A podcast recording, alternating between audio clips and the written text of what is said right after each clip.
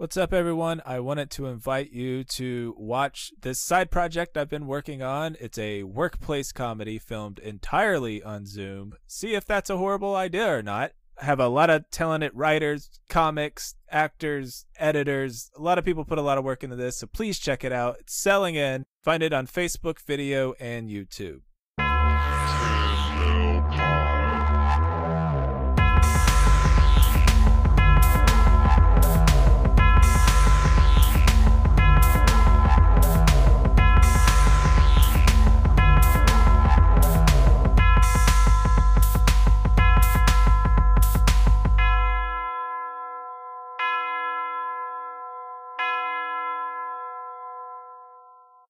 Right, so in the Backseat Boys shoot interview, Trent Acid mentions that one day he happened to fuck a lady friend of his in the CZW school ring. So, Jake, I gotta ask have you ever had sex in the wrestling ring?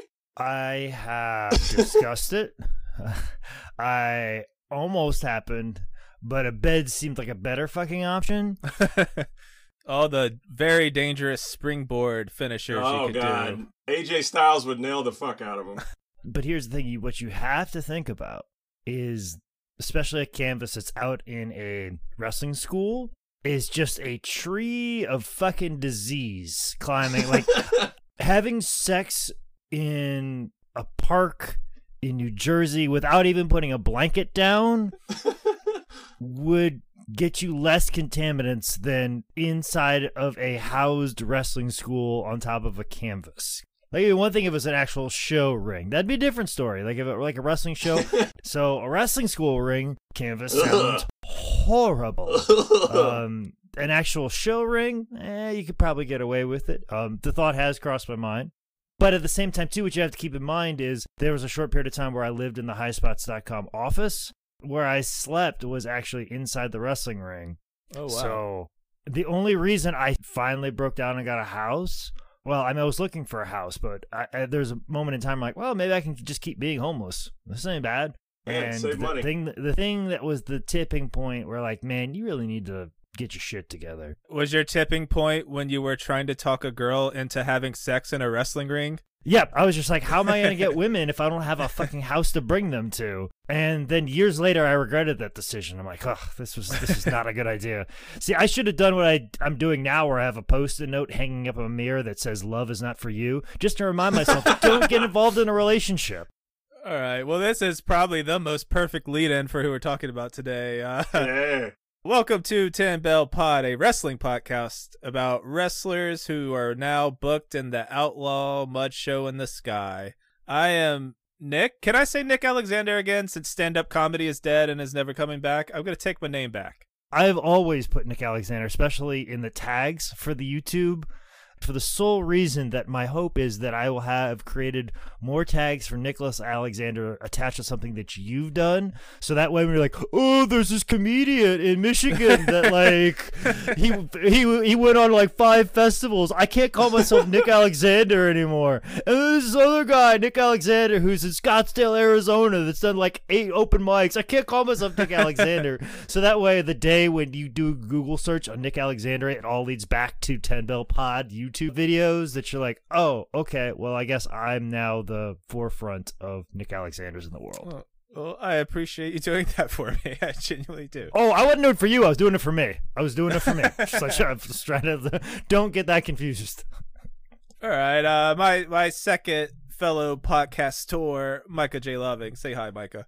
Hello, everybody. I hope everybody's doing good in the Armageddon that we're living in. I've alternated between wishing for my just head to explode, eh, but then also working out for the best I have and probably ever. I've been working out two times a day, doing a little jog to start and then working out later as hell comes all around me, and then falling asleep every night to Ken Burns baseball. So it's been a, it's been a weird recent uh, couple weeks. Of course, our third man is Mister A B C A always B B C camping always be camping. Jake Manning. Cool. That was an aggressive intro. Yeah. I know what was behind that with all that ACABB stuff.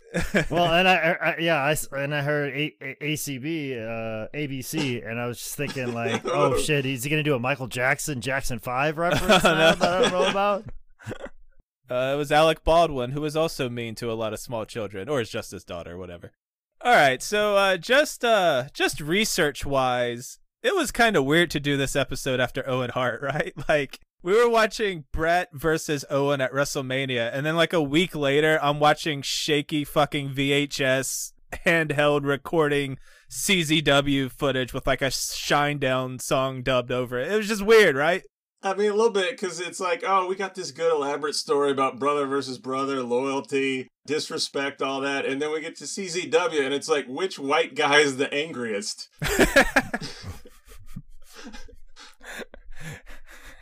Zandig. Zandig is, is the answer because he's the boss.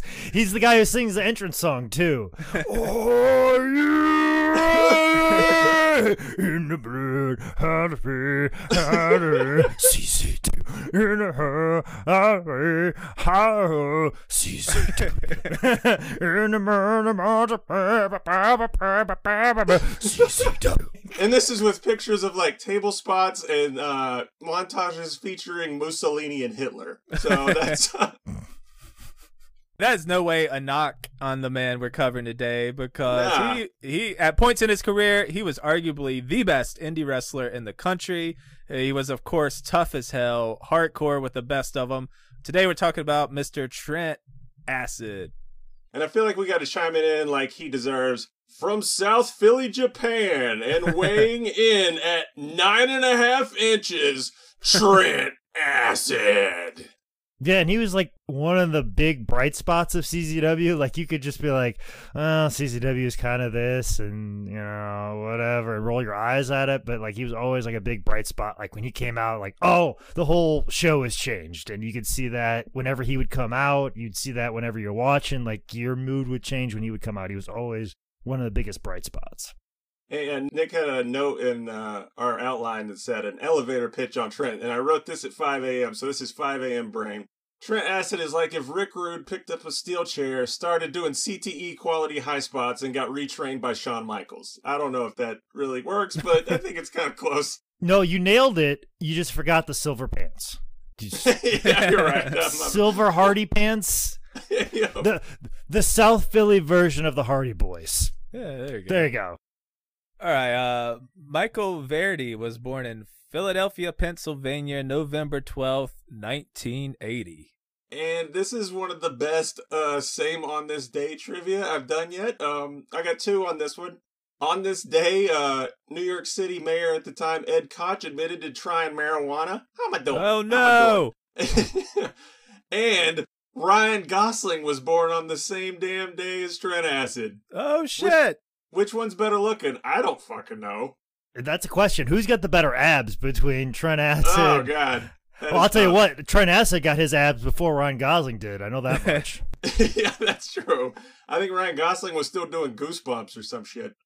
So, uh, Acid started wrestling at the age of 14, and there's some tape floating around, and he wasn't like a big athletic 14 year old that looks 18. The motherfucker looked 12. Like, it is Yeah, insane. If he looked double digit age, it was generous.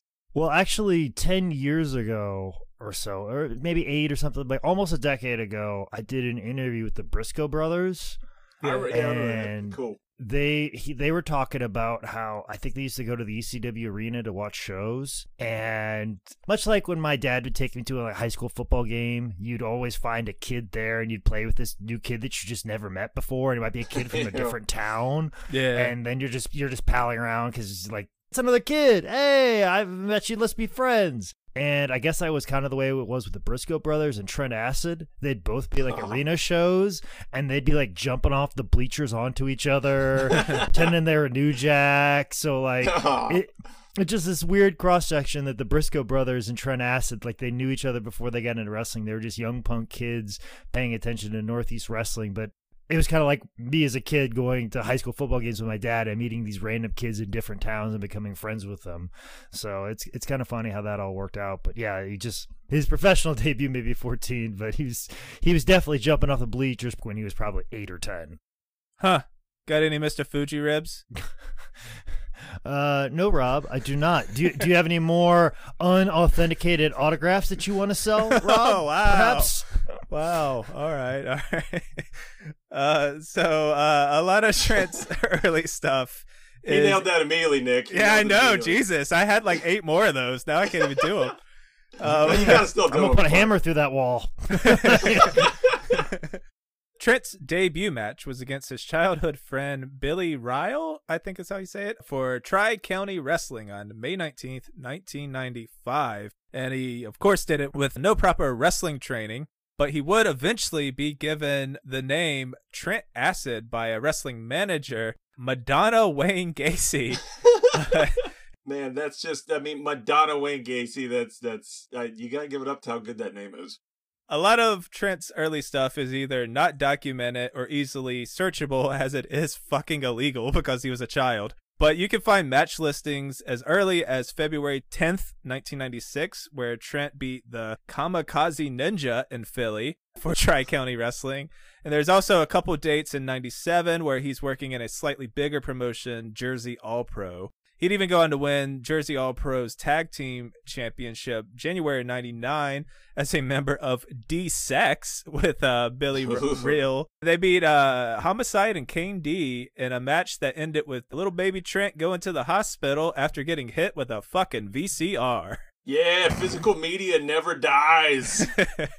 Well, actually, one of the fucking most gruesome things that ever happened to Necro Butcher is I think he was wrestling Toby Klein, may have been JC Bailey, but it was definitely IWA Mid South. And Necro Butcher was on the outside, and the other, and his opponent was in the ring. And from the ring down to the floor, th- this guy just chucked a VCR at Necro Butcher's head, and it's the most gruesome thing I've ever seen before. It's so gruesome that I believe Matt Matt Burns, which was the guy that was the ringside camera guy for Smart Mark Video, you can see him like just like his feet are moving around, like oh my god, oh my god, but still trying to hold the shot, like he's trying to hold it together, but he's freaking out about it. And this is after he has recorded several years of IWA Mid South death matches, but somehow this VCR being chucked at Necro Butcher's head is one of the craziest things he's ever witnessed.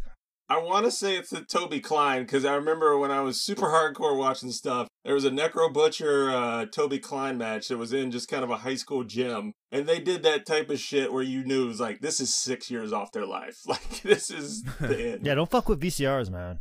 Don't fuck with them. Trent said it, he had to get 27 staples in his head Oh, from that jeez. VCR. So around this point, Trent loosely trained at the Pitbulls school until it closed, with the Pitbulls being former ECW tag team champions Anthony Durante and Gary Wolfe. And it was there Trent met John Kastner, aka future tag team partner Johnny Kashmere. When the Pitbulls school closed, the students obviously needed a new place to go work out, and that is how Trent would end up at Combat Zone Wrestling's school in New Jersey.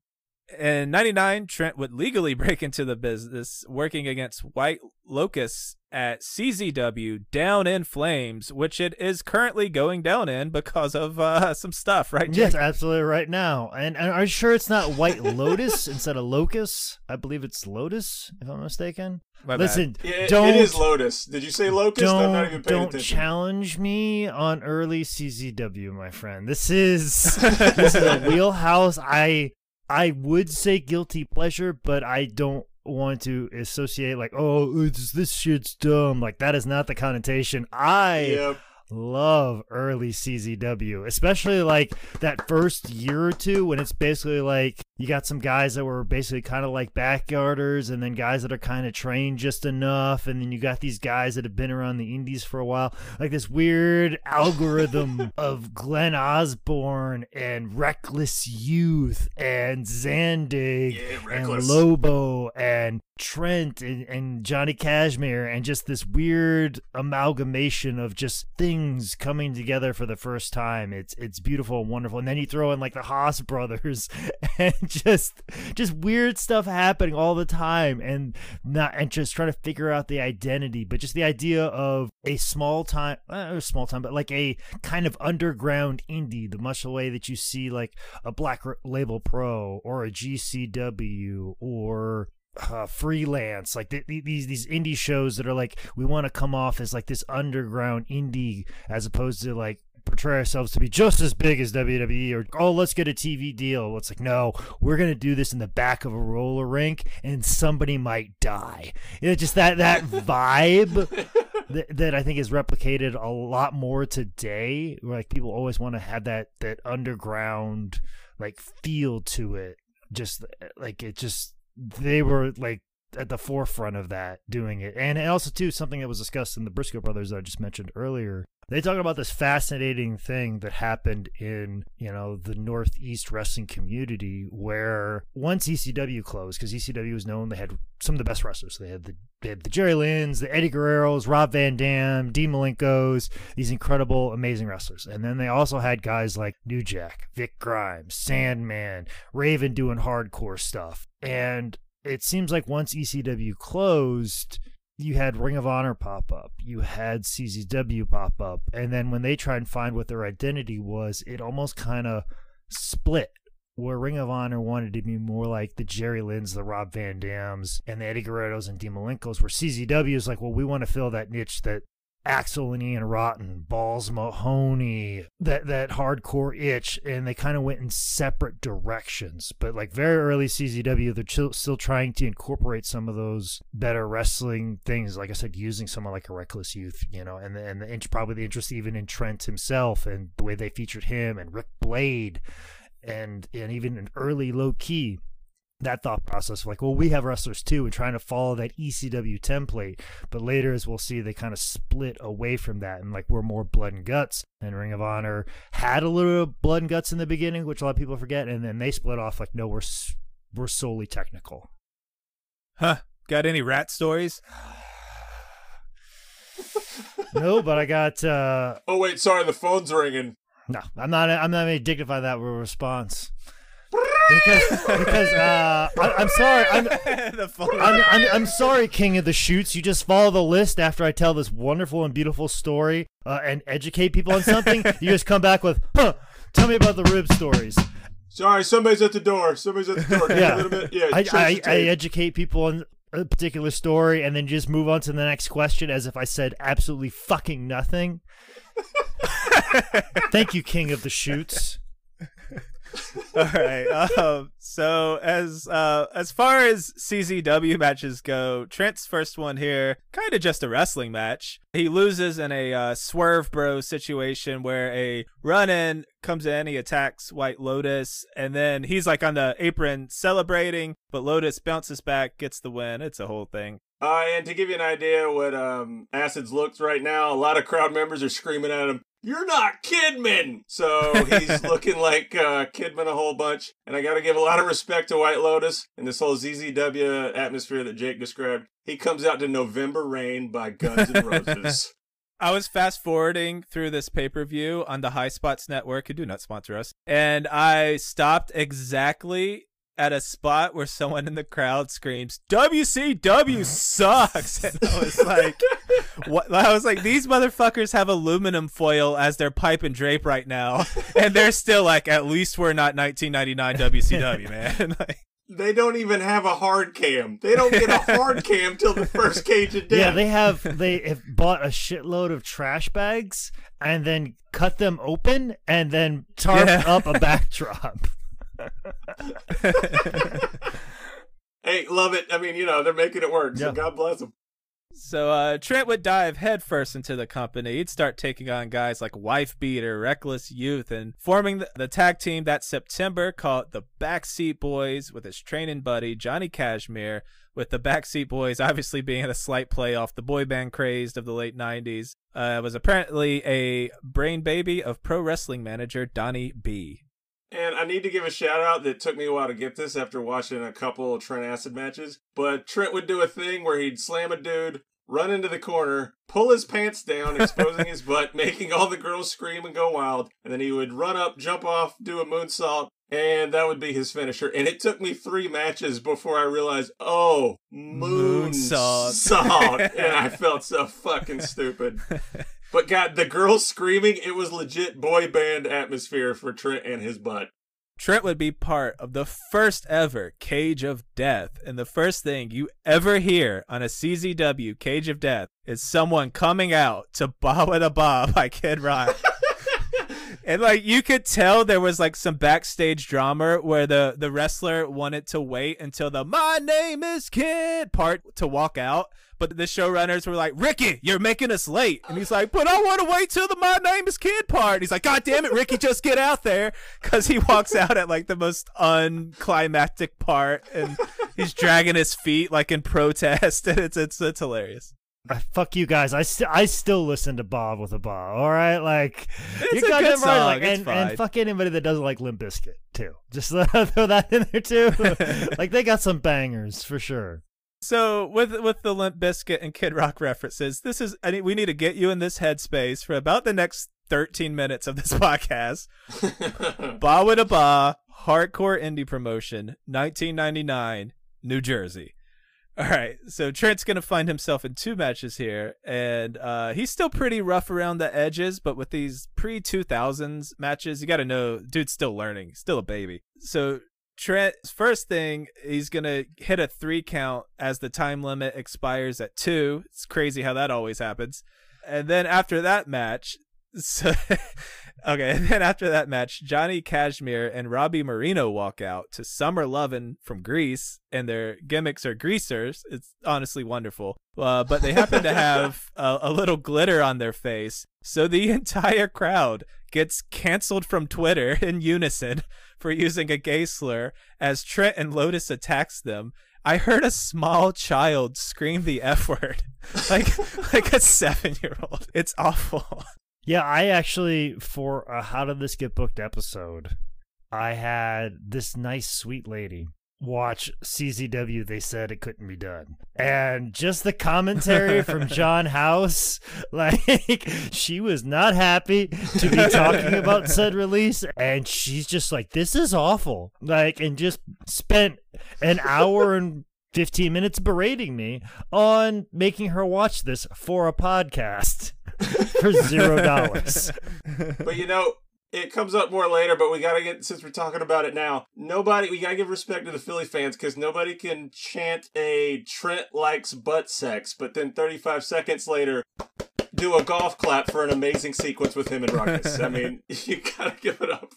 From here, Trent's he's bouncing around all the other Northeast promotions. He even landed himself a spot on the 2000 East Coast Wrestling Super 8 tournament, getting bounced in the first round by the Black Nature Boy Scoot Andrews. And uh, this is a yearly tournament. If you don't know, AJ Styles has been part of it. Both of the Hardy Boys, some uh, past winners: Paul London, Christopher Daniels, Austin Creed, aka Apollo Crews. Uh, Jake, do you know anything about the Super Eight?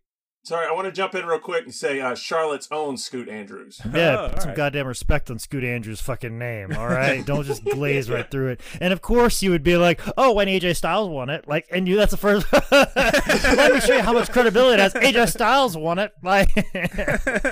of course, Nicholas would do start there. Um, but yeah, the Super Eight. For whatever reason, I'm not. Ex- I don't exactly know for sure how Jim Kettner pulled this off like this was the, like during a time where super indie tournaments were like a big deal the king of the indies tournament um even kind of like IWA Mid South Sweet 16, Sweet Science 16 was a big deal. That obviously like King of the Death matches from IWA Mid South as well, but like super indie tournaments got a lot of attention. Um, even though I think that's kind of like waned over the years, like because every every promotion is trying to copy their own version of Battle of Los Angeles, and like during this time, like the Super Eight was where actually they got like people like I think even Bruce Pritchard went to like the Super 8 or they sent agents there to scout talent. The Wow. Super 8 was like considered this is where we discover our new talent. I think even Edge and Christian made an appearance in Super 8 if I'm not mistaken, or at least Christian did. I'm almost positive about that. And it was also too like some of the guys that were in developmental with WWE would get sent there to kind of bolster the high profileness. And of course, Kettner would fly somebody in from the West Coast to make it seem like this is more of a national thing and make it such a big deal. Um, I remember talking to Tony Kozina about it, who actually took part in one of the Super 8s, and he just talked about how Jim Kettner was very particular on the things that he wanted, ran it like a, a very reputable promotion, and, and tried to get these these guys in the Super 8 to launch their career from this particular tournament. So he put a lot of work in making the Super 8 like this thing, like, oh, this is the beginning of somebody's career. Because you always hear these stories about how your boy, uh, X Pac, 123 Kid, Lightning Kid, Yeah. the, a tape of him wrestling Sabu got circulated around and that was the thing that got him noticed. And this is during the era where tapes would get traded the dvds uh, eventually would get traded or video of this guy in, this tournament and showing how much of an incredible wrestler is and that gets circulated around and then he builds his career off of that. And that's basically what the super 8 was done was to create that. And it's it's a very noble thing that i don't think is done so much anymore. Is it a promoter that's like looks at something like a super 8 or like a bola or an event or a tournament or some sort of thing and, and looks at it as like, oh, okay, this thing is created to create a new star, but not somebody that can end up being a star in this promotion two or three years from now, but somebody could be a star someplace else more successful than than this place right here. But then people would know that this is such a big deal, and then I have to respect and honor the the weight in which the winner of this the winner of this is carried and looked at. So I must treat you with a considerable amount of respect, and then people know that when you go to the Super 8, you could be seeing a guy that could be somewhere else. Where a lot of times now it's like, let's put the guy over that's going to be here three years from now so he can benefit me, Uh, yeah. as opposed to let's create this thing that's a launching pad for somebody else, and then hopefully they remember it. Or we make this such a big deal that people come in and they know to always come in for this. So not a lot of people create specific events to make a guy and his career going forward. They want to make their promotion and make their brand or make a guy that they know they can have around. So th- th- there's a weird shift in indie wrestling that way. And that's always the discussion with Bowl every year. Like, who are they going to put over? And obviously, for a while, like the guy who wins Bowl is sometimes the guy that's going to be around for a while. But the idea is if you have a great match in the Bola tournament, that could be the springboard. So, bowl I think, is one of the few where you kind of get enough of both worlds that if you have a great match in Bola, it could be the springboard to something else. But sometimes the winner is necessarily the guy that's going to be there for a couple years that you're going to get a couple couple good matches out, a couple good main events, the guy the next champion uh, that puts him over and then of course after that they springboard from there. It's usually like step 2 as opposed to the last step before they go up. Huh. What are your thoughts on demolition? See, once again, we're, this is gonna be what this fucking episode is. I'm gonna like drop some fucking knowledge and just you're gonna be a shitbag fucking interviewer.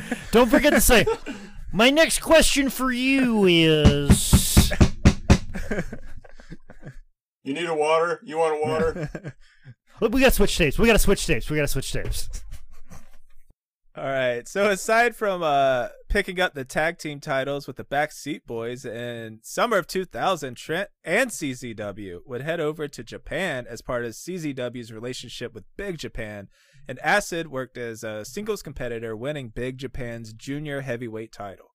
I couldn't find any footage of any of this really. Nick, could you find anything? Nah, it's nothing.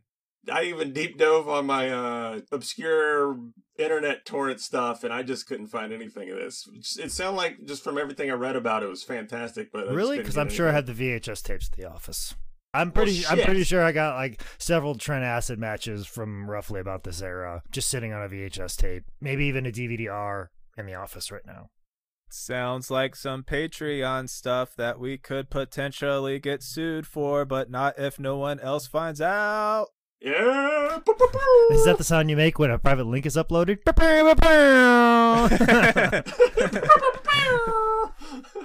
Back in the States, the Backseat Boys would lose the CZW Tag Team titles at Blood, Sweat, and Violence, August 12, 2000, to Rick Blade and probably my all time favorite hardcore wrestler, Sick Nick Mondo.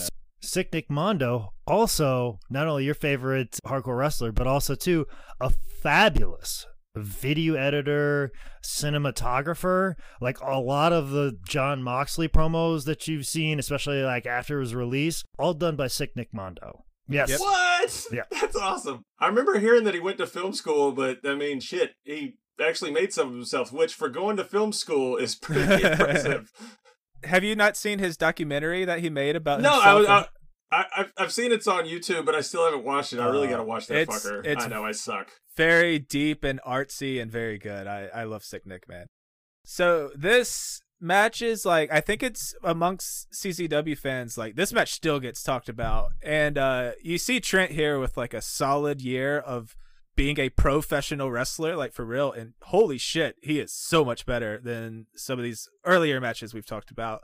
Uh, you're still not getting Harley Race or Ricky Steamboat ring psychology, but you can see him like putting these pieces together to become what he will become. And this match is just so much fun. Yeah, oh man, I had like note after note after note of just like oh god, fuck me type spots. But I think my the one that it was hard for me to write out was Ric Blade gets Trent Acid in a Mexican surfboard. And then I, for- I forget how it happens, but somebody holds a chair over Trent Acid's face, and then Sick Nick Mondo does a springboard moonsault that then smashes into the chair and into Trent Acid's face as he's in a Mexican surfboard. It looks like he's fucking. And the incredible thing about Ric Blade is he's very much a high risk, high reward guy in that uh huh. there are stuff, there are things that he does that do not accurately come off well.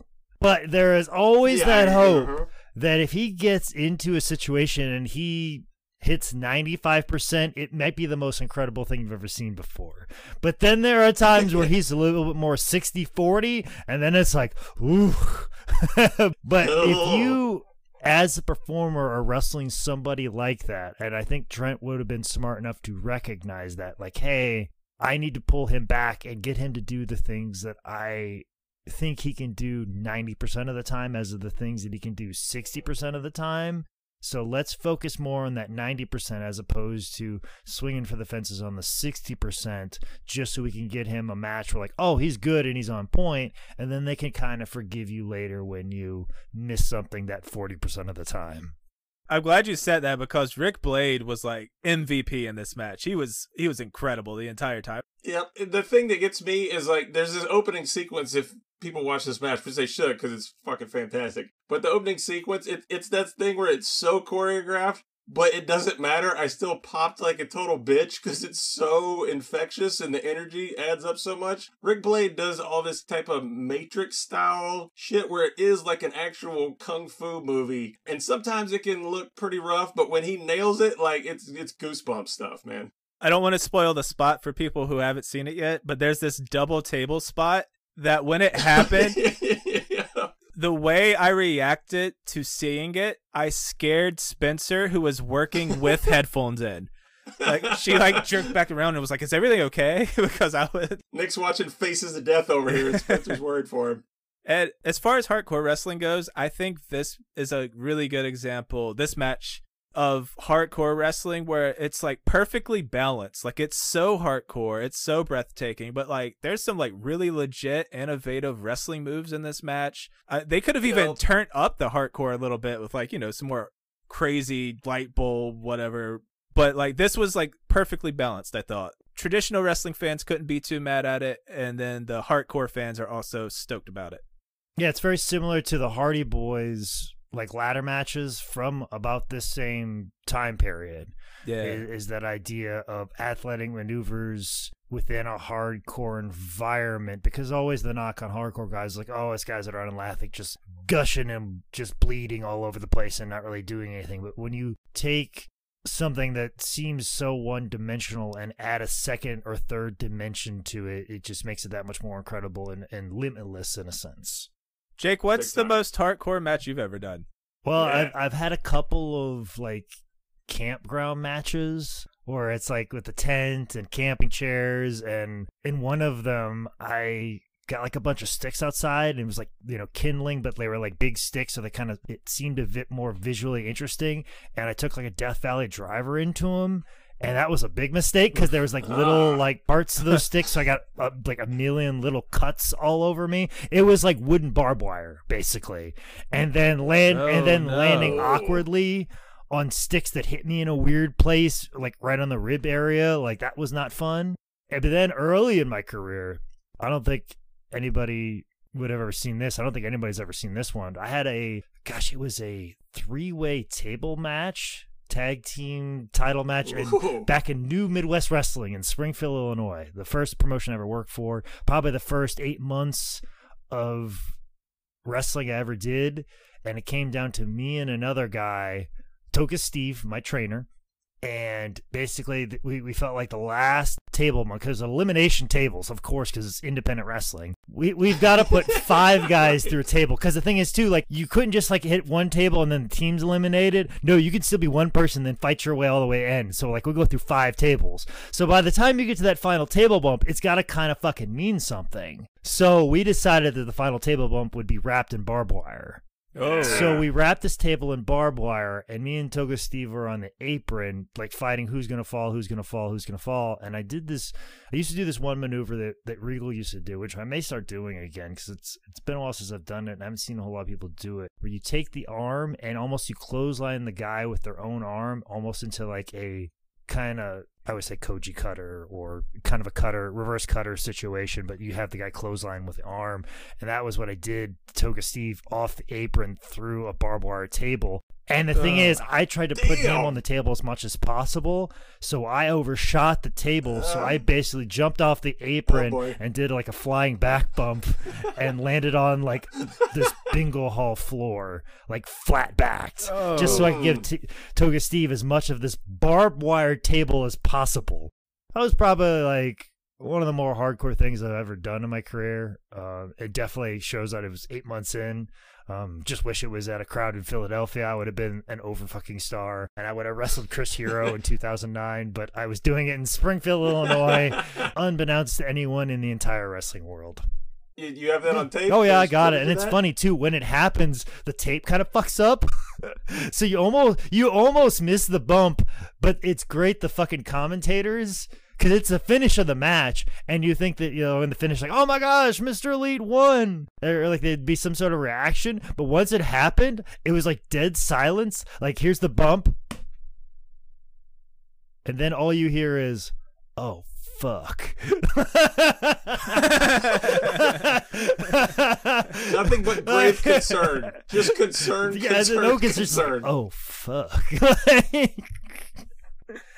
What's the most hardcore match you've ever been offered? Have you ever gotten offered for like a light tube crazy insanity and you had to turn it down? Or oh, what's the- I I was offered know. to wrestle uh, Nick Gage, Oh, and I said yeah, and I kind of like was like yeah, I'll do that, but I should have been more enthusiastic because that same show like he wrestled Curt Stallion for a Wrestling Revolver, and it was like my first time like being a little bit closer to Nick Gage. Like I'd always kind of seen him at other places or like I never like interacted with him too much, but I, I finally like was in a locker room with him and of course he is the most polite individual. What a fucking sweetheart.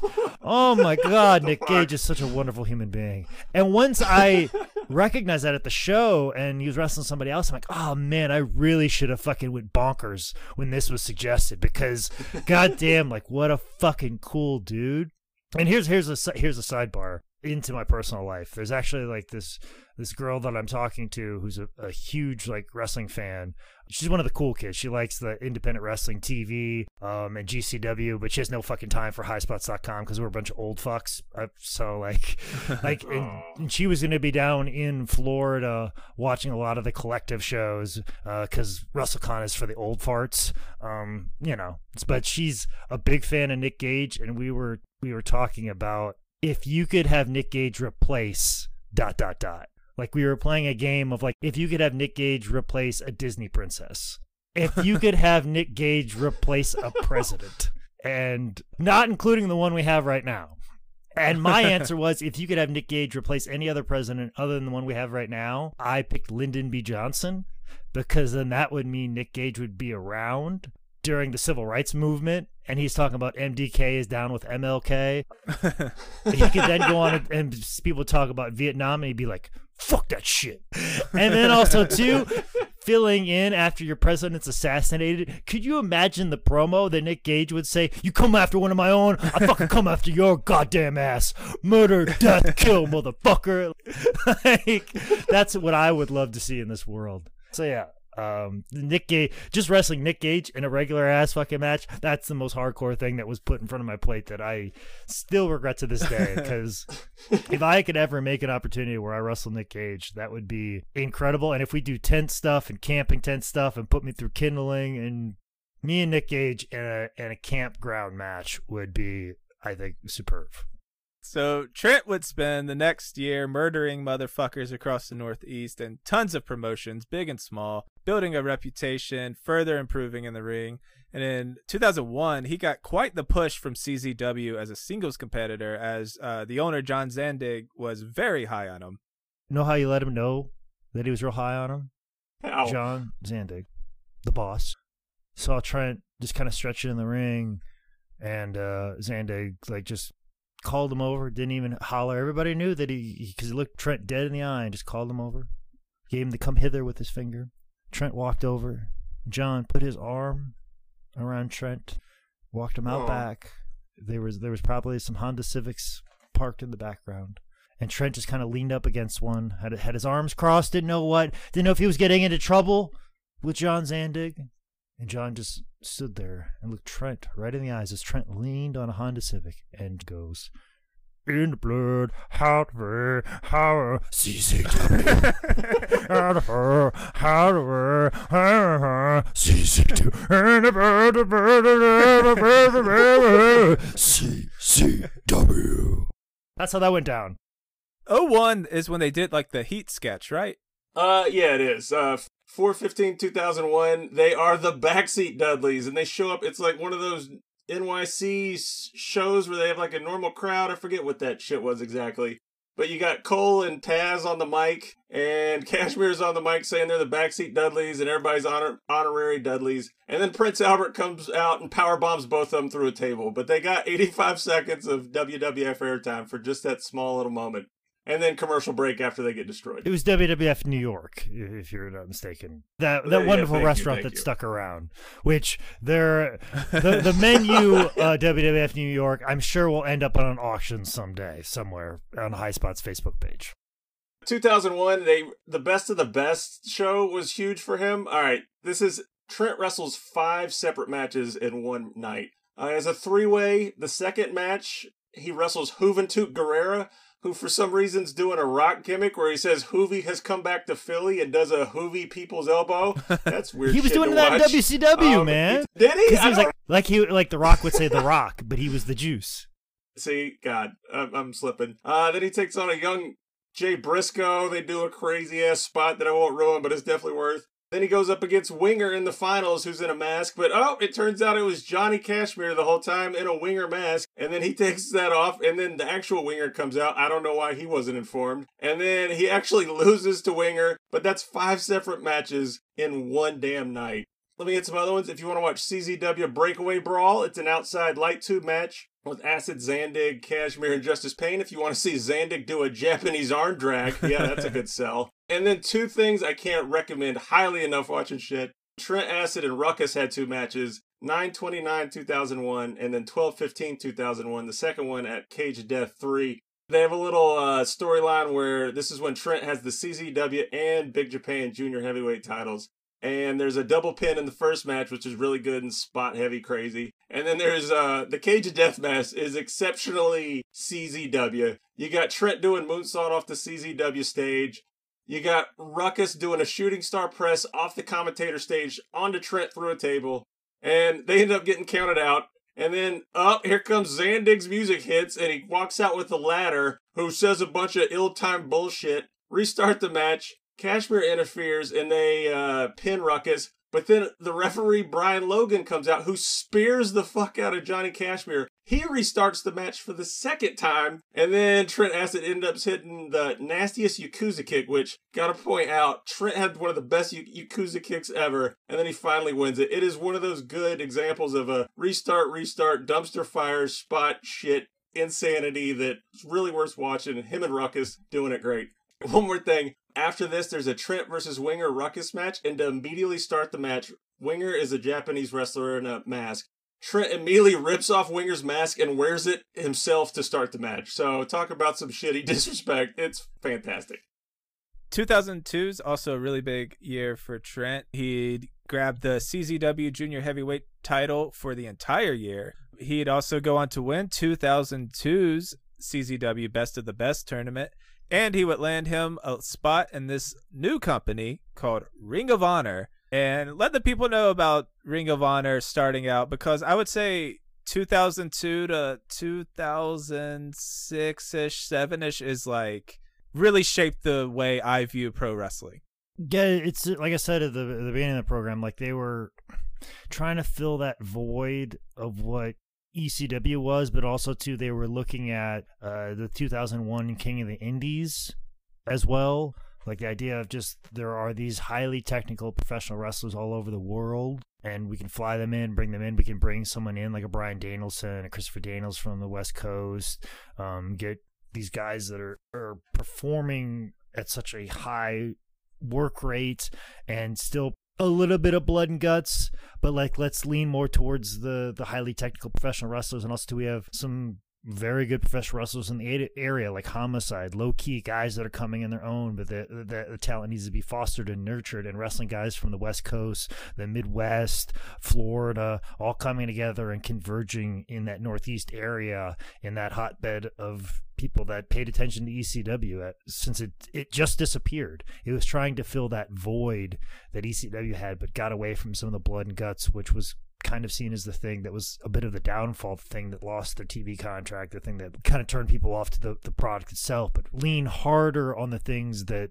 the people in charge of Ring of Honor thought that ECW did so well. And it was just trying to find their identity and find their balance. And they, they, tried a lot of things. There's a lot of things that doesn't hold up. There's some things that obviously some swings like we're trying to figure out what our, identity is. But you're seeing the beginnings of like the Samoa Joes, uh, like I said, Bryan Danielson, Christopher Daniels, Low Ki, AJ Styles. AJ Styles. I was getting there. I was getting there. I'm not going to put in my, my first name that I mentioned, but I'll put in my seventh name I mentioned. And then also, too, Amazing Red, too. Like, yeah, yeah like, man.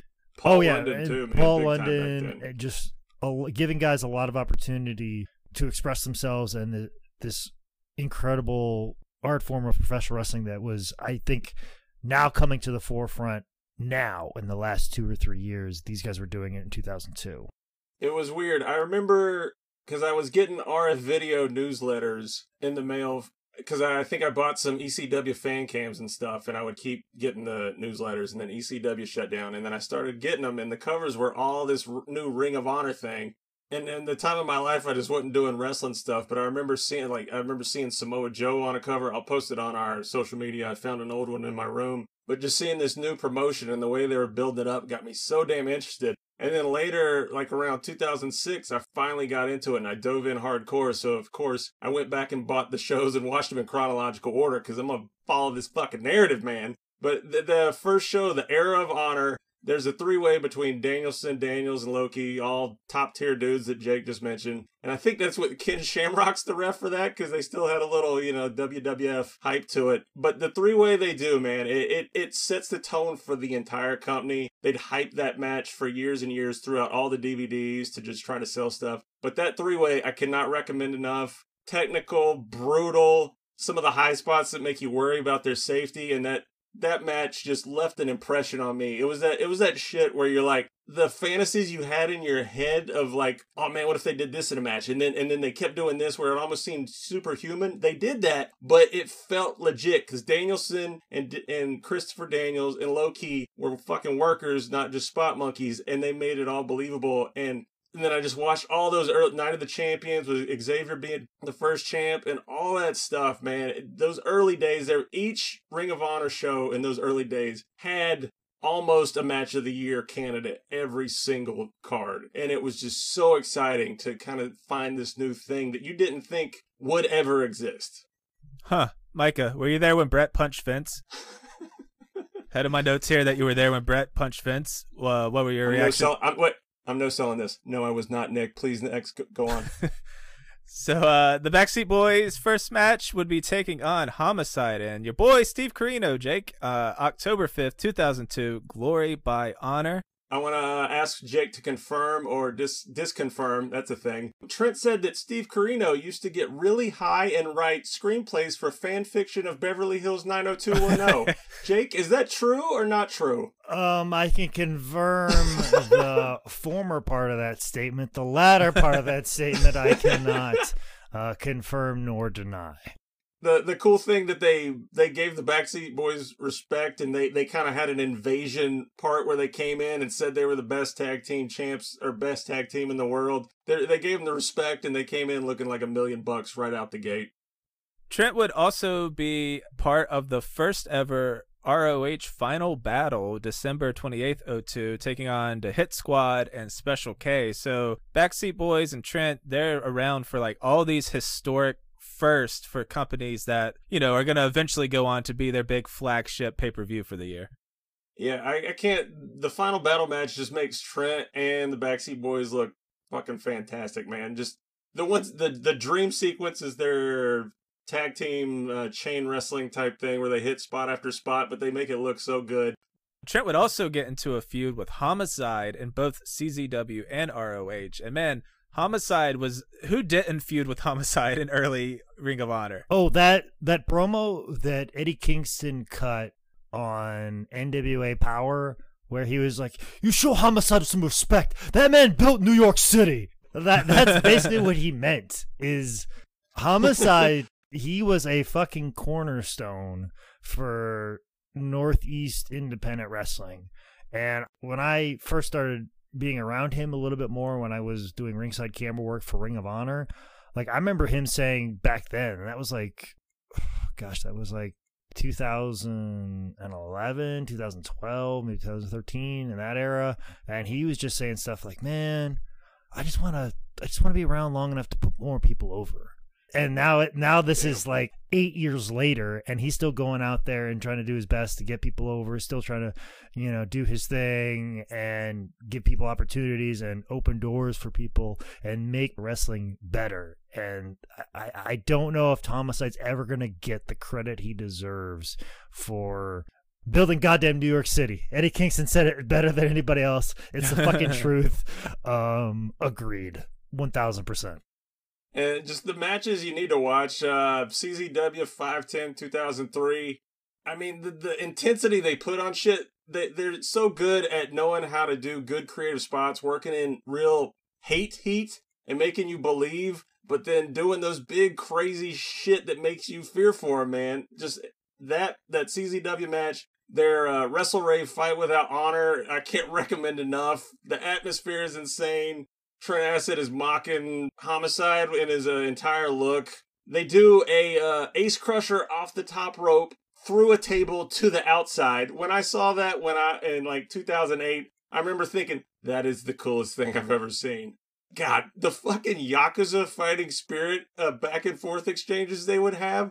Holy shit, man. They made me so excited just watching wrestling and it was I see I can't even fucking get it into words because they just put that intensity in it so much that you you were scared for the next spot, and it made everything exciting as hell, man. And anyone that wants to try to sum up Trent Acid as like a light tube garbage wrestler, watch that fight without yeah. honor, man. That is an incredible pro wrestling match, and it's brutal as fuck. I think that's my favorite match of Trent Acid. 100% that's up there for me. That's probably number two for me. We'll get the number ones in a little bit. But also watch the Ring of Honor beating the odds match they have. They do all their crazy stuff. I don't mean to just kind of throw it to the side, but they do so much fun, crazy stuff. It is kind of like that. But at one point, Homicide busts Trent open the hard way in his eye. His eye starts bleeding. Then they do a better Yakuza fighting spirit exchange than the Wrestle Rave match. And then there's a roaring elbow that Trent does, second best roaring elbow in the business, only to Chris Hero. He hits Homicide awkwardly. He breaks and busts the fuck out of Homicide's nose. It's a shoot style. Homicide might have got concussed in it. He's sitting there, there's blood pouring out of both nostrils. They work so hard, they both really fuck each other up the hard way. At the end, the crowd's going nuts. They all shake hands. Those dudes knew how to make goosebumps exist, man. After the Homicide feud, the Backseat Boys would win the ROH Tag Team Championships, defeating Special K in the final of a gauntlet match for the vacant titles at ROH Glory by Honor, September 20th, 03. The Backseat Boys would lose the titles a month later to Dizzy and Izzy of Special K at ROH Tradition Continues. But this would make the Backseat Boys the first ever tag team to win both CZW and ROH titles. Yeah, damn it. I wish they would have had a little bit longer run, but you know, you know, the world's not a happy place. Also, if you want to watch that gauntlet match where they win it, I forgot how funny CM Punk was on commentary, but holy fucking shit, CM Punk is funny on commentary. Back in CZW, Trent would be on another Cage of Death card, and he'd pick back up the tag team titles from Nate Hatred and Nick Gage as part of the Backseat Boys. While dipping back and forth during his ROH feud with Homicide and Special K, Trent Acid, Johnny Kashmere would join the High Five stable, which looks like HIV because of the Roman numeral. Uh-huh. That shit's legit clever. Yeah. And they would feud with Zandig's ultra violent team. Yeah, they had the whole angle where, you know, it's Zandig Shoot Company, but it's a corporate takeover and we're going to do it. You might have seen some of this infamous footage where they got like I don't know if Zandig is just an S and M dude by nature. I mean, well, obviously he fucking is. Where they actually put four fucking hooks into Zandig's shoulder blades and back and pull him up above the ring. It's some of the most fucked up imagery I've seen. And the best part is throughout all this, there's probably six, seven guys in the ring, and Trent is the one working the situation the most. He's he's still punching and kicking Zandig as he's being hooked like he's in fucking Texas Chainsaw Massacre. He's talking shit to him. He's working the whole time. The the one thing I always loved watching Trent and getting to see him evolve was how much he would work every little moment that he could, man. He never stopped. He always had a facial expression or he was talking shit to somebody. Just some little thing. He was good about details and good being captivating because you never knew what that dude was going to do. He's going to jump off the top rope and land on his head, or he was just going to have a goofy little laugh and flip the crowd off at the perfect moment that would make it pop. But yeah, goddamn. Jake, do you remember this Zandig getting hooked and thrown up well, above the ring? Some Insanity? people regard it as the point in time where everybody left CZW and went to Ring of Honor. Like they point this as the, uh. the turning point. I'm like, yep, this is not for us anymore. Right. Um, fuck yep. off CZW. It was like the first time, like CZW, like they got in the arena, they had a lot of momentum, they were running shows there once a month. Finally, we get wrestling back in the ECW arena once a month. People are excited. We got this new company, CZW. They got new stars. They got this blood and guts professional wrestling. What the fuck are you doing? Wait a minute. This isn't pro wrestling. It's like whenever it's like everybody saw it and then immediately turned into Jim Cornette and just fucking left. Like it's just this weird thing of like this is not what I came to see in professional wrestling. This is not like people got super turned off by that. From all the accounts that I've heard about that incident, that was the turning point where everybody just like switched over to Ring of Honor, and that was about the time that Ring of Honor started picking up momentum. Is because they scooped up all these fans from CZW, they're like, "Yep, we're not watching anymore because you guys are doing this over here." Yeah. So uh, that's what I've always heard from a couple different sources, and then that's when CZW becoming a punchline for the next 18 years like, throughout and this was like the the first time that they were they were mentioned as such yeah it's it's pretty hard to watch it, i don't i mean if you like that type of shit or just want to say you saw it it's it's pretty fucking gruesome man so the next match, we could probably do an entire episode on just this match. We should do a live stream where we all watch it because that would be fun. That is a fun idea. So the ultra violent versus high five feud would come to an end at Cage of Death five. In the Cage of Death match, and you got uh, Ian Knox, John Zandig, Lobo, Nick Gage, Wife Beater, and a surprise entrant taking on Adam Flash, B Boy, the Backseat Boys, the Messiah, and Nate Hatred. Um, yeah, I'll go ahead and step in. Before all this, Trent actually wrestled Jimmy Rave earlier in the card before the Cage of Death. They had a Iron Man title in CZW where it was basically 20 minutes. Uh, how many pinfalls was the winner? Trent held on to that for a good long time. There's a good exchange between him and Jimmy. They put on a hell of a match, man. Jimmy, who you most people probably don't remember, but he was a hell of a worker. People threw toilet paper at him. It was a good fucking gimmick.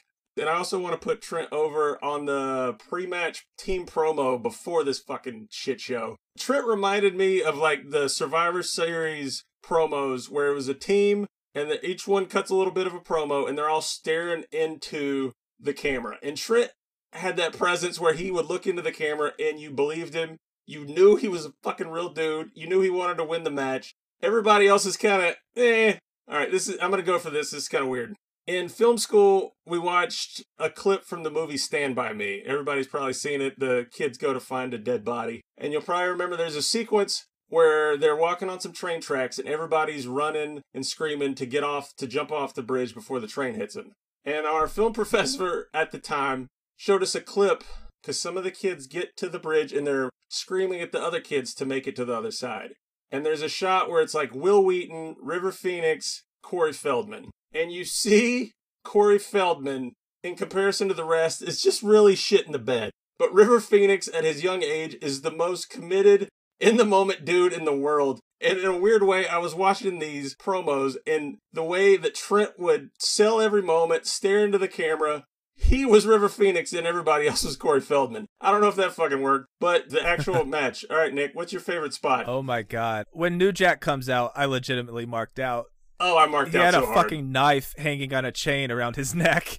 I was like, oh dear God. The spot with with Trent, I think he threw uh was it Nick Gage? He threw him off of the side of the elevated walkway down through a table. It was Uh, it was nuts. The bumps into the tact ring. I mean, this match is fucking it's it's it's you can't describe it. It's too much is going on, and all of it is the most insane fucking thing you've ever seen happening multiple times at the same time. It's it's absurd. I think my favorite. So there's an extended. It's I can't even describe the fucking monstrosity that this thing is. There's a spot where they're hanging off of a chain link fence that's attached to the ceiling, and then one of the dudes swings off of it and does a flying elbow drop onto a dude who's laying in the ring that's covered with a million thumbtacks, and it looks like something out of a fucking Thai action movie. There's probably six times at least where I screamed, "Oh my god!" and legit feared for their life because there's these spots, man. If they don't do it right,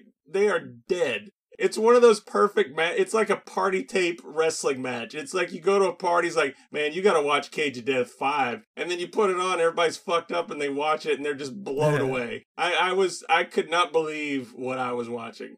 So around 2004 is when Trent and CZW and the Backseat Boys would kind of start having some trouble. Trent's personal demons were also starting to creep in, but not as much as they will.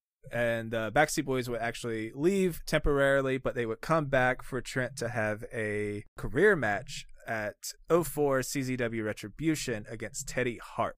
This is gonna be a crazy thing I'm gonna say, but I think Teddy Hart versus Trent Acid at Retribution might be in my top 20 matches of all time. Wow. Now, I know that's a crazy fucking thing. I know what I said sounds insane, but the atmosphere at this match is, I want to, it's going to be another crazy thing I'm going to say, but it's kind of comparable to Hogan versus The Rock at WrestleMania. Yeah, I know I'm crazy. Shut the fuck up. But how much heat is in this match? And, and it's a small arena, so everything is fucking amplified. And it's just the dueling chants of let's go Eddie, let's go Acid, and just Teddy Hart losing his fucking mind. They end up going outside, wrestling in the streets of Philadelphia, fucking spots on cars.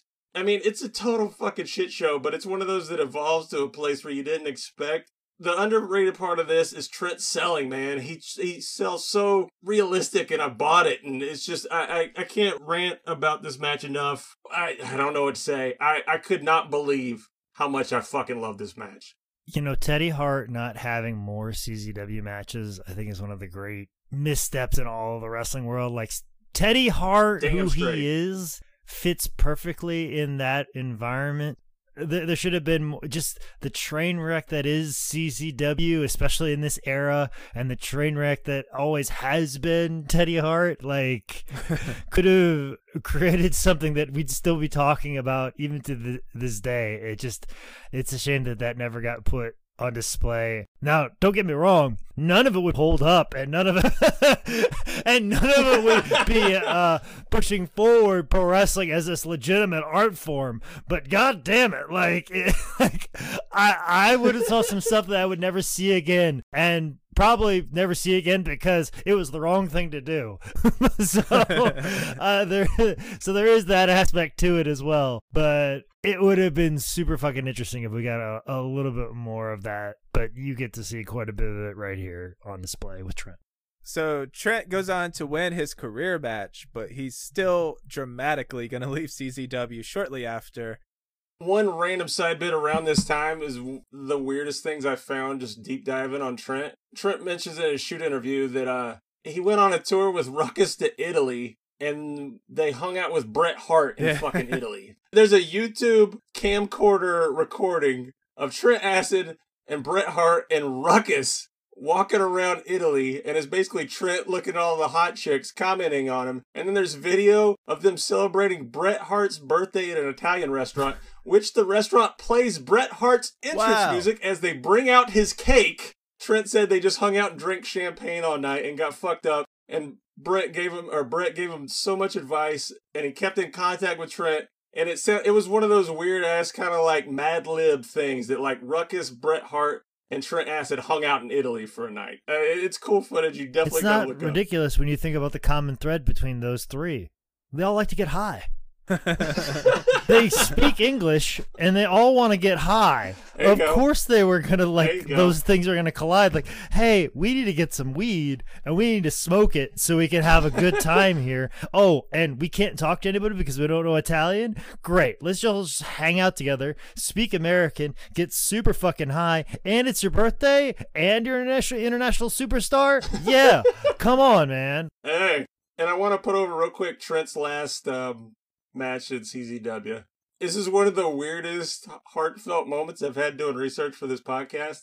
So, first, I want to put over Trent's or the Backseat Boys entrance when they would come out to the Midnight Express's theme song, which I didn't know was from the actual drug smuggling late 70s or early 80s movie, Midnight Express. Jake, did you know that Midnight Express got their song from the movie? Yeah. I'm sure you did. Yeah, you're smarter than me. Correct. I'm smarter about movies than you. it, it, hurt, man. I admit it. It hurt when I learned this. I felt like an idiot. So they, they would come out to the Midnight Express music. Guys, the vibe it would create was so good. And they would come out, only dudes, first dudes to ever do it, where they would act like strippers and all the chicks in the front row would stick dollars down their pants. so that's your context.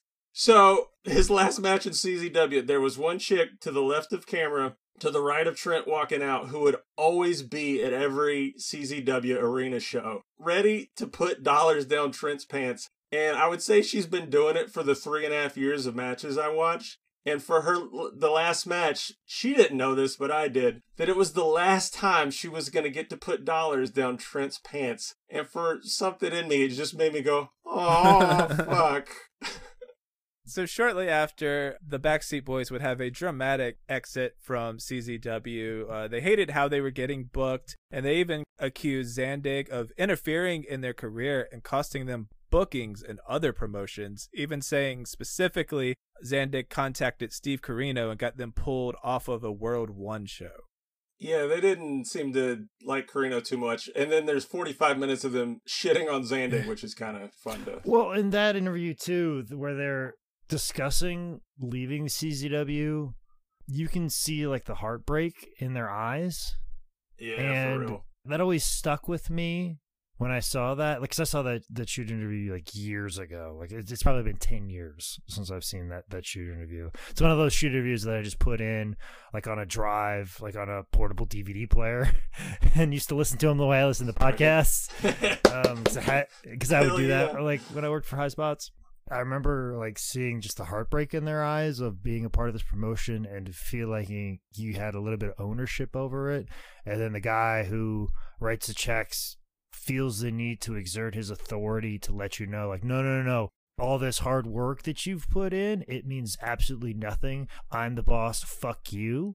And just that heartbreak is how I feel about PWX, the local promotion here. Is that I, I've felt time and time again that I've been reminded, like, oh yeah, all that hard work that you put in doesn't mean anything. All those times when you took your own personal credit card and put it down for rental chairs in York, South Carolina, trying to invent some sort of device where the ring can sit on a slope in the neighborhood theater. Um, that doesn't mean nothing. Um, being the guy that paid for Roderick Strong's hotel room, pick guys up at the airport, book guys while I was working ringside camera with Ring of Honor, grab a promo with them. Um, this before when everybody like had cell phones and could, send in a promo. I would seek these guys out to get online U- YouTube promos to promote the show and use social media, but then told, you know, fuck you, that doesn't mean anything. It's just a constant reminder that nobody's that important. Nobody, everybody can be replaced, and getting humbled like that is fucking rough and it fucking sucks. And then, and then what always fucking happens, you become a bigger commodity and then they bring you back and they forget like it never fucking happened. And it's all fucking stupid. yeah. And that's I think that's exactly what happened with fucking Trent and Johnny Kashmere. It was just like you could tell like they were told that their hard work doesn't matter. And I think when you're in a leadership position like that, that you should recognize people's hard work and take the responsibility and protect them. That's what the thing that I find fascinating about the Last Dance documentary. Even to this day, Phil Jackson will not throw his players under the bus.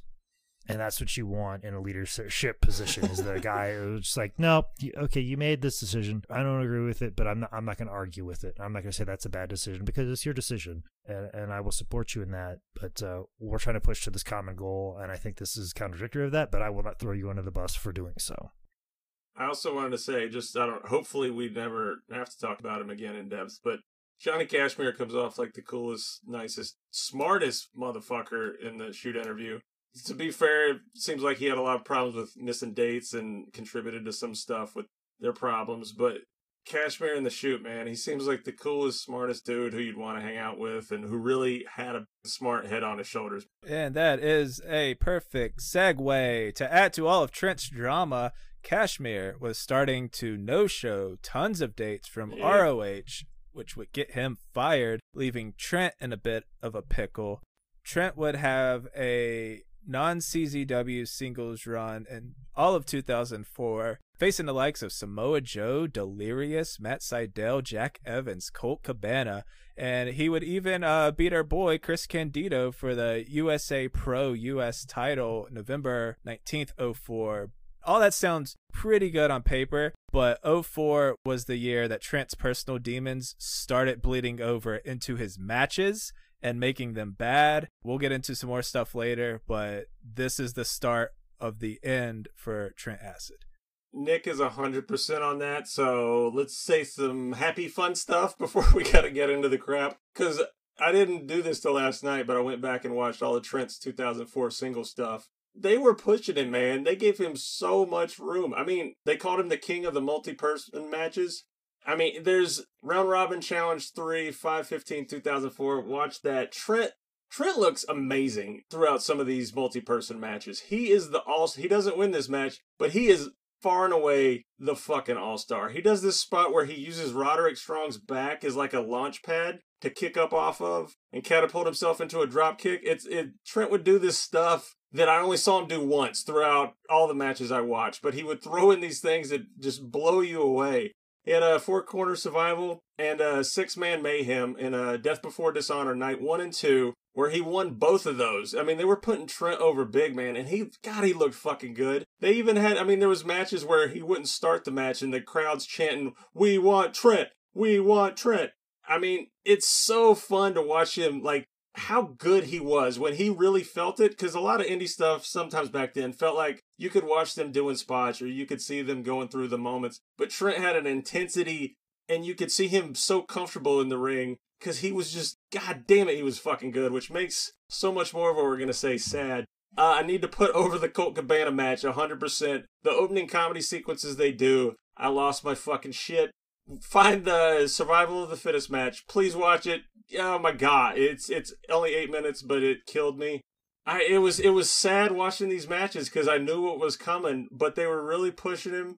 But fuck, eh, it's just it's so sad. And he was he would do anything. The crowd loved him. CZW crowd gave him a lot of shit, and he got a lot of heat. But most of it was you know just angry, homophobic, stupid. Rah! But Ring of Honor appreciated the living shit out of him, and that's what made it hurt so much to watch him because he was killing, and then he was gone.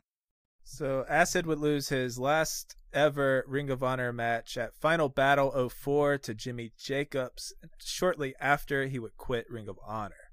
2004 would also be the year that Trent and Johnny would start their own promotion in school, Pro Wrestling Unplugged, running shows out of the old ECW arena. Jake, you ever heard of PWU? Yes, and uh, actually, if you look at some of the old RF video in the Ring series, it's at the PWU school, and you'd see Johnny Kashmere and Trent Acid there as the guys in there teaching their students. And there's a couple of interesting faces in that crowd that are a little bit more known today. But um, yeah, there was like a concerted effort. Like WU is going to be the new promotion that's going to you know run the arena and it's going to be blow CZW out of the water and blow everybody else out of the water in the indies and it just it, I don't know it's just there was a lot of people trying to run big shows in the area. I think there's like NWA Cyberspace, uh, Jersey All Pro is still a thing, USA Pro is still a thing.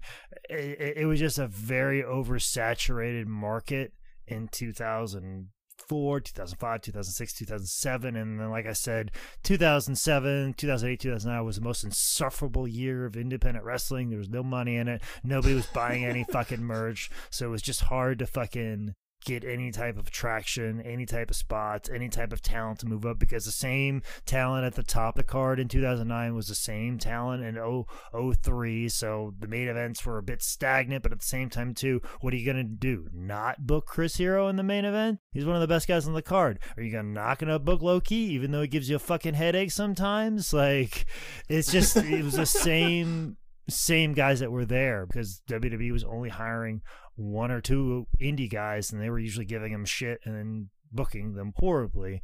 So there was no forward progression. There were no European tours. Nobody was making legit money. So it was just a fucking tough time to start a wrestling promotion like that. So at uh, PWU, Trent's feuding with people like Homicide, Two Cold Scorpio, Devin Moore. He would win a tournament for their heavyweight title, and he, he even defended it against Balls Mahoney. Trent would have his rare WWE actual match uh, January 9th, 2006, on a dark match on Sunday Night Heat. Him and Bison Bravado went up against Three Minute Warning. You probably remember him as Rosie and Jamal. They got squashed. I tried to find this match. Uh, WWE Network doesn't have it. All my dive deep torrent stuff didn't have it. I hope it's not really a dark match. Who knows? Maybe it just never got recorded. But I want to see Trent's only WWF match. But he he had one, man. He had one. In 2007, Trent Acid would make his debut in Juggalo Championship Wrestling. Jake, Juggalo Wrestling. I've done fucking nine other podcasts talking about my experience of gathering at the Juggalos, and just about every fucking Tinder date I go on, I have to tell the fucking story of being at the gathering of the Juggalos because every fucking Tinder you're picking some because every women. Tinder date I go on, somebody has to talk shit about ICP, and then I have to go, well, you know. I was on stage at the gathering of the Juggalos, and then I have to fucking, I have to tell that story, and then I have to talk about how Zane Riley might have murdered somebody uh, with a bottle of Faygo. I'm not 100 percent sure. Oh yeah, but, uh, yeah. Uh, I think it also needs to be said. Oh, that's okay. Go ahead, interrupt me. Go ahead. I thought you were done. No, I I was gonna put All a right. nice little bow on it, but that's okay. It's a, go ahead. Go, go. I know the, the bow's already been undone. I, am I'm, I'm oh simply gonna take marker and write to and from on it, and not put a bow on it. How about that? um, what I was interrupting Jake to say, he would actually have a faction called the Young Altar Boys because he's a priest, so oh, they God. need to be a little young and uh, they were they went by the names of Tim, Tom, Terry, and Todd. and Jake, do you know the story behind this? Because at one point on commentary, Violent J or one of them says Trent Acid is one of the most hated wrestlers alongside Tracy Smothers here in Juggalo Championship Wrestling. Yeah, I, I would check out Tracy Smothers know how to get some fucking heat. I also want to point out uh, one of my favorite moments of watching Juggalo matches when uh, at one outdoor show, Trent Acid gets a glass bottle thrown at him, and then after that he gets a dead fish thrown at him. It was also around this time the Backseat Boys tried to get the band back together, but Johnny Kashmere was right back on his no showing bullshit. He even no showed PWU shows, and that was his own fucking promotion. Yeah. Like, and I would say around this time is when the documentary Card Subject to Change would start shooting. And uh, if you never watched this documentary, it is a very close up look at indie wrestling. And halfway through the documentary, they just straight up lose contact with Trent Acid because this is when things completely start disintegrating for him. He lost his body. He's passing out in the middle of matches. He's showing up to work too fucked up to walk, much less wrestle. And that leads to July 13th, 2008, when Trent would get confronted by his longtime friend, uh, Billy Reil. They got into, I believe, a bit of a fight. The police were called and they searched Trent's home. They found drugs. And Billy didn't want to press charges, but, you know, Trent had a few things on his record already. So between the assault, everything to go with it, Trent's getting pulled in. He's getting put through the court system, and he's going to be sentenced to seven months in prison. But he did get released a little early, January 28th of 09, and that's when he would show back up on the documentary. And he's in rough shape, man. He is not Trent Acid anymore, and and there's some pretty fucking haunting shit the main guy in the documentary, uh, Johnny Falco, Jake, I don't know if you know him or not, but he he has this quote on Trent: "The demons have a hold of him, and he hopes he'll let them go, or Trent will become just another statistic." And you know, when Trent comes back, he's talking about his battle with drugs, and he's talking about how it's hurting his wrestling career, about how good he was, how good he he wants to become again, and as you'll see in a second, it just doesn't work out that way. Trent is very upfront about his fuck ups and just those quotes that cut into you bad of just Trent saying, "I turned into the person I said I would never be." And the the toughest one for me was him getting out of rock bottom a little bit enough to be even be on camera, which I think says a lot. And then him saying, "Well, there has to be a reason I'm still around now," and that's just some of the most haunting, ominous shit in the world. Also, watch after the credits Jake the Snake Roberts has a scene with Trent in the locker room where he tells him a story that Terry Funk told him. It's kind of convoluted. I don't want to get all into it, but it's such a good moment. I can't recommend the documentary enough, and especially watch the after credit stuff. Because, I mean, Jake and Trent talking about their own demons, man, you know they know each other, and it's like, fuck, why couldn't that get through to him? Yeah, that's the tough part about this particular podcast is that, you know, when they see this pop up on the timeline, they're gonna be like, "Oh yeah, Trent Acid, the drug addict." Like, there's gonna be a lot of people Yeah. that stumbled onto indie wrestling when they saw him at his worst and not at his best, and I think that's what a lot of people are gonna remember, unfortunately. And that's that's what's tough, and I think that's the whole thing that'll pop up in people's heads is is that, and you know, I, I think about something that Jimmy Jacobs said, and I totally agree with because I, I saw a little bit of it very early in my time of wrestling in 2005 2006 is that you know that romanticizing of you get a six pack and you drive down the road brother mentality. And you know jimmy would talk about him and zach allen would go in a locker room and be like who's got pills? Who's got pills? Who's got pills? Who's got pills? And that idea of oh we're wrestlers. We get fucked up. We go to the strip club afterwards. We have a shitload of beers and we wake up the next day disheveled and then go into the next town. Like that was the romanticized idea. And of course if you're in Philly and wrestling at the ECW arena, which is like hallowed ground in front of, you know, 800 people once a month, you know, you feel like a big deal. You feel like a rock star and you want the perks of being a rock star. And everybody's telling you to get the perks of being a rock star.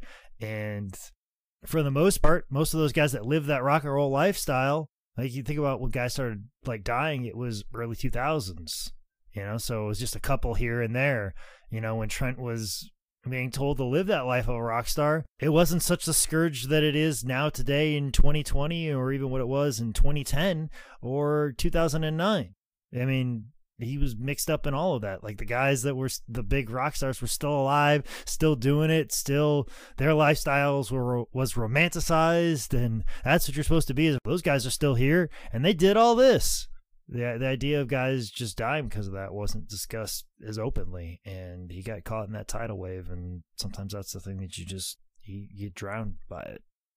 So Trent is gonna work on and off from 08 to 2010 uh, around the Northeast. He even hooks back up with CZW, who was now owned by DJ Hyde. I've met DJ Hyde a couple of times. Am I out of line for saying this? Kind of a dick. Nope, you're right on point. I don't think the internet's going to crucify you for saying that, Nick. Just, Okay. just to let you know, Yeah, I, I, I think the internet's. I'm gonna go out on I think limb. the internet's going to be okay with you saying that. If you, it, I know how worried Yeah, you you are all the time, Nick. Of like, I don't want to say anything that's going to upset the internet. I think you saying DJ Hyde kind of a dick. I don't think. I don't think anybody is going to have any objection to that. I, I think there might be a small minority of about three percent or so, but most people might be mad that you use the word "kind of." Um, so I, I believe that you are okay in having that opinion in professional wrestling in 2020. I'm never concerned about what people are going to think. I'm concerned that a bitter wrestler is going to hear something from this podcast and pay New Jack to strangle you with a cord from a hairdryer. Oh fuck, Uh, New Jack, I love him. I love him to death. cool. Just- let's make that very fucking clear. He's he's fucking great. I I spent an entire afternoon filming him for sketches for his stand-up special, quote unquote, um, Yeah. that I filmed. Which, if you have not seen New Jack's Secret Stash, I Oh my, you did I that? Oh highly God. recommend. Highly recommend. Some jokes are very hacky, but at the same time too, What? he did the time, and it was entertaining enough, and I applaud him for that. But I think the sketches in between um, were quite entertaining because he's doing it with Terry, taking Terry Reynolds to a soul food place, uh, KK's in Atlanta, eating oxtail. I, I think Yeah. that, that speaks to everything. So mass transit deserved it. Is that what we're saying? Well, if he said the N word, I mean, I, th- I, I think I think you can kind of say he's a dick too. Like if, if that if that nugget is a fact, then I think most people would say he kind of deserved it. So Trent's last match is going to be uh, in the Juggalo Federation, losing to Too Tough Tony at Oddball Bonanza in a barbed wire, boards, and baseball bats match. That, Yeah, that sounds baby. like it should be anyone's last match. March 20th, 2010. Then it really starts coming unraveled. On uh, April 2nd, 2010, Trent was arrested for possession of heroin. These charges combined with his previous charges really going to put the boots to him. He was sentenced to a 23 months. In addition, court mandated rehab. I think he got out while awaiting his sentencing. He had a, uh, another trial set for July 13th, 2010. I, I think he was in rehab during this. So when he got out, same old story from comedians to actors to wrestlers. You're off the stuff, you go back, you relapse, you do the same amount. And on the morning of June 18th, 2010, Verdi was found dead in his Philadelphia home by his mother. And it was later determined that he, he died of a drug overdose. And Trent Acid was 29 years old. No way to save it. Same old story we've done on this podcast a dozen times. At some point, you got to kick the drugs. You- You're not 23 forever, man. Final thoughts on Trent Acid? Um, I, I kind of alluded to it a little bit ago that most people, when they see this podcast pop up on their timeline, they be like, "Oh, fucking Trent! I remember he was fucked up at a show, or he fucked up a match I was in, or or he was so fucking strung out, or I was supposed to wrestle him, but he fucking was off doing drugs." Like, there's gonna be a lot of bad stuff that probably is said about him, and a lot of people that are in wrestling now probably had a like a bad experience because of where he was at in his life. Um, so it was uh, to me, I think it was good that we kind of focused a lot more on his positive notes of his career and the earlier career career notes, and remind people that there was a time where he was about as good as it gets when it comes to independent wrestling, especially in the Northeast. And there's a lot of guys that remember him very well. You're talking about the dream sequence. Um, when me and Grizzly Redwood wrestled Ruckus and Sabian, they they were calling over something like, and they go, they go, oh, okay, well then we're gonna do the dream sequence, and I'm like, oh, that's fucking cool that you guys continue that on in their memory. Oh, and that oh, was and that was very touching to me that you know Ruckus still remembers. I, I think a lot of guys that knew Trent very early on remember him in those good times, and I think even in the bad times, I think there there are probably moments where he was a sweetheart to people, and the people are like, man, you know. Even though he had all this going on, he was still nice to me, or he was trying his best, or he was struggling.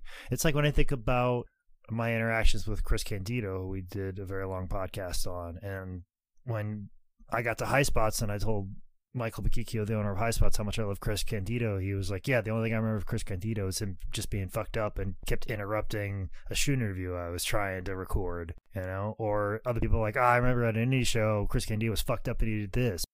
I remember the good times of Chris when he was sober right before he passed, and that's what's tough. We've done a lot of these stories where guys die of drug overdoses and they have these long histories of just being complete and utter messes and ruining wrestling in general. And me being a guy that's always been concerned with the show is more important than anything. Like I've had I've had my struggles with alcohol.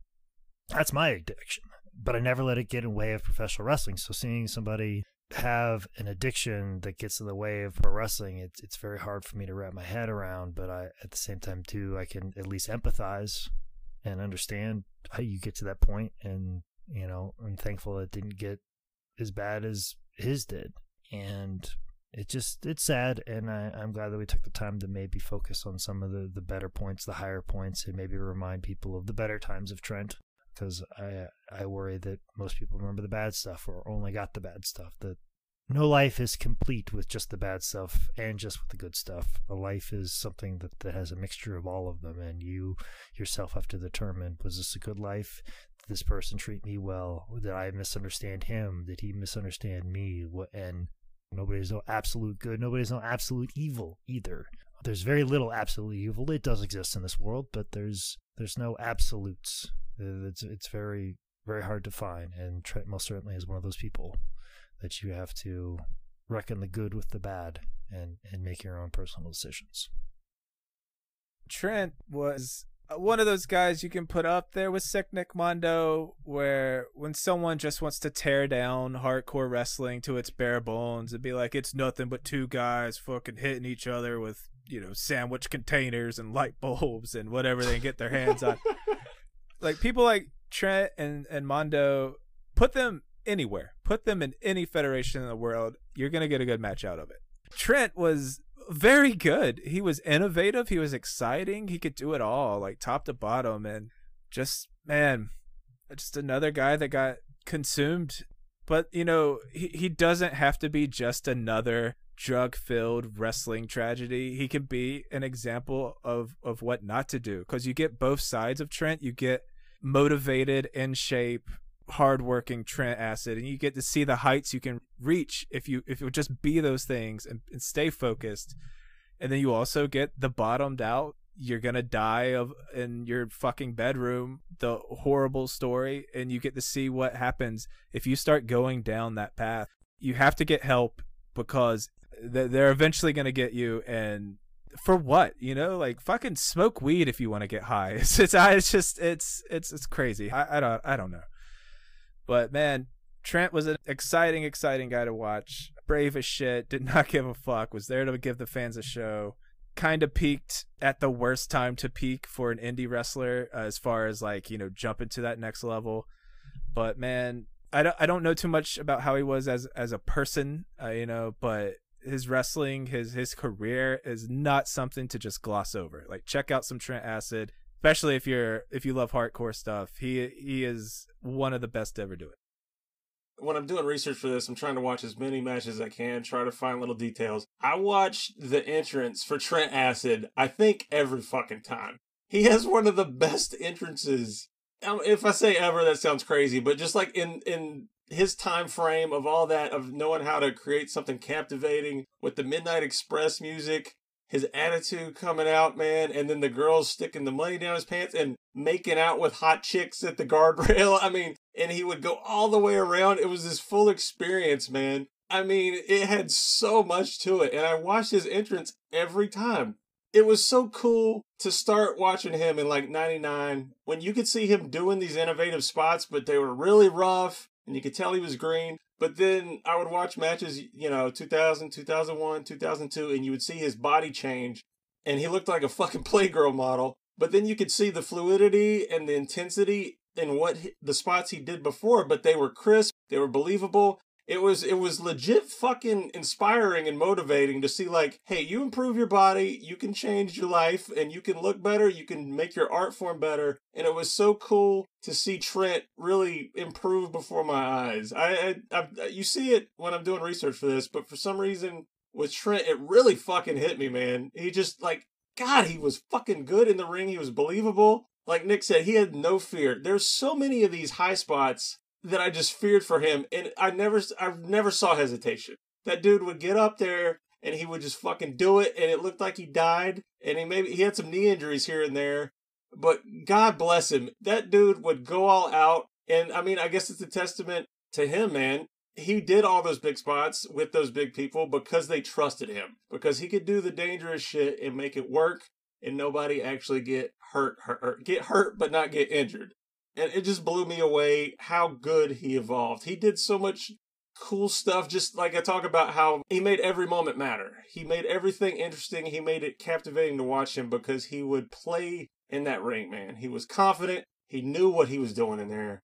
We brought up Candido, so I want to put over another match. Uh, there is three matches of Candido and Acid. I admittedly haven't watched these yet, but it's over an hour. 2003, 2004, 2005 match and I can't wait to check those out. So please, you do too.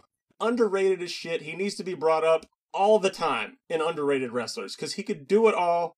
He had it all. He really, that charisma, man, he had that charisma you cannot teach. He was natural.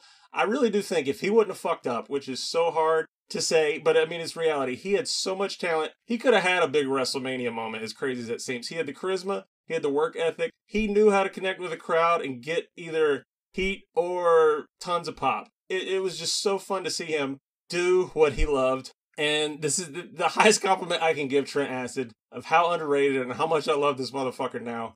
If wrestling ever gets brought up and I'm drunk and we're at a party, I will be so annoying and rant to you for five minutes about how you gotta check out Trent Acid. Because Trent Acid is the fucking shit. That's it. If I get excited and I ramble to you and it gets overwhelming, you know I love a dude, and that's how much I love Trent Acid, man. All right, that is Trent Acid's 10 Bell Pod. Thank you guys for listening. Hopefully, this gives you some kind of break from everything that's going on. I know I've been distracted. A little bit. Check out our Patreon, patreon.com slash 10 Bell Pod, or you know what? Donate to something that supports Black Lives Matter.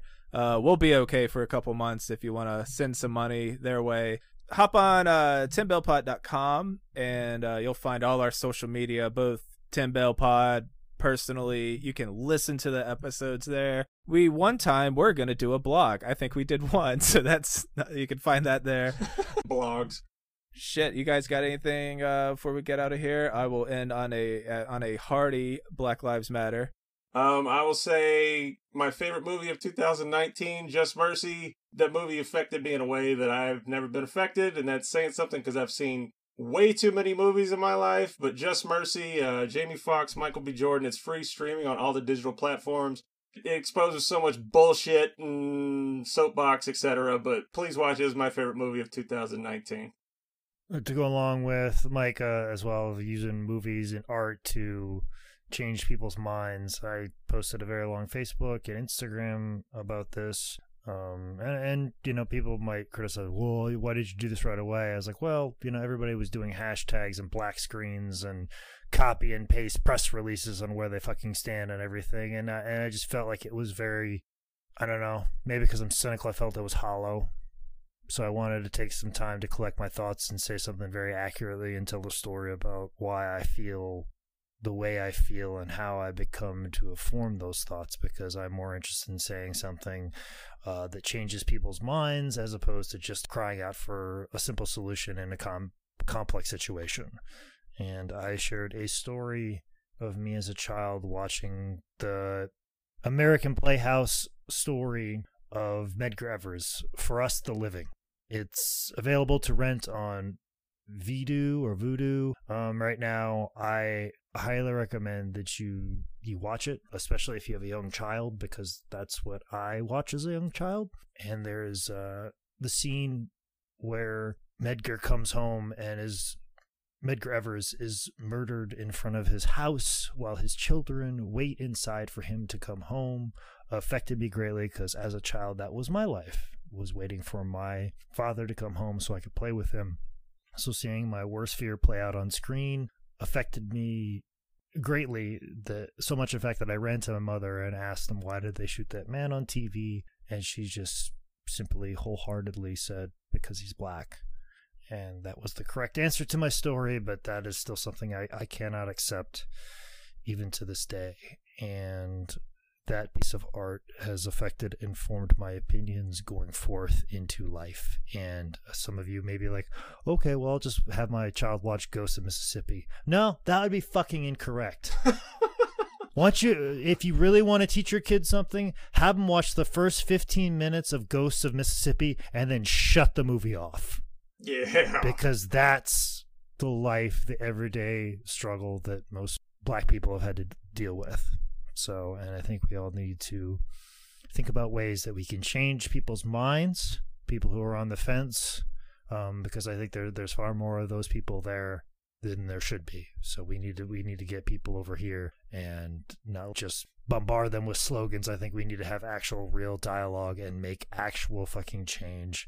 And there are minor things that are going on right now. Um, there are there's actually tomorrow as we record this hopefully the vote's already gone in our favor but there is a motion in the charlotte city council to defund chemical agents for crowd dispersions.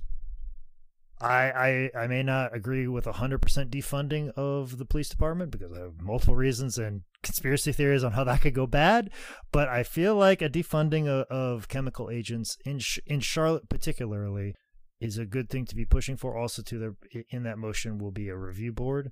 But seeing the video of what happened to a group of protesters where they were trapped between two parking garages uh, communicates to me that the people that had access to those chemical agents did not exercise them with enough responsibility, so that needs to be taken out of the equation. And I think the, the responsibility for that lies with citizens as well as civil servants, and especially civil servants. And I know being a civil servant and a police officer is tough, but you're supposed to be in the responsibility position, and unfortunately, you will be held to a higher regard. And, that's that's tough, but I don't know. Those are those are the things that are knocking on my head, and it probably took me a little longer to get to some of those decisions. But I think it's important to have a, an exact idea of what we want changed. So we should have an exact, clear uh, distinction on what we want done and what what is the problem. And we should get past a lot of just the broad talk and get a little bit more narrow and change things specifically. Yeah, well, Jake just inspired the shit out of me, so I'll say a little bit more about Just Mercy and just this justice system is broke from every angle, every corner direction. Contribute to the Innocent Project and the Equal Justice Initiative. That's what uh, Just Mercy gets into. It's it's just the shit that's going on now is fucked. But the every cardinal direction, before, after, all through the justice system, shit is fucking broke and fucked. And please contribute, help out this fucking country. And I'll say too, don't let the media fucking push their narratives on you. I've been to more than one peaceful protest during this. You know, I'll I'll thank a cop for not beating the shit out of a protester without mercy, the same way I'll thank a short order cook for not putting his dick in my sandwich. But the Burbank PD was showed restraint, showed organization, so it can be done. And they have spent the last 20 years doing reform, doing better training, and it, that shit can be done. That's that's why we're out here marching. And man, if you want to focus on the rioters, you're focusing on the wrong goddamn thing. All right, and then uh, I pulled this up in the middle of this. Let's go out to Trent Acid's theme song. Let's go out to the Midnight Express song. Eh? Yeah, put those dollars in my pants, baby. Yeah, put them down in there. Yeah, yeah. Quickly, what are your thoughts on Sunny sex tape? Huh? Huh? Huh? Huh?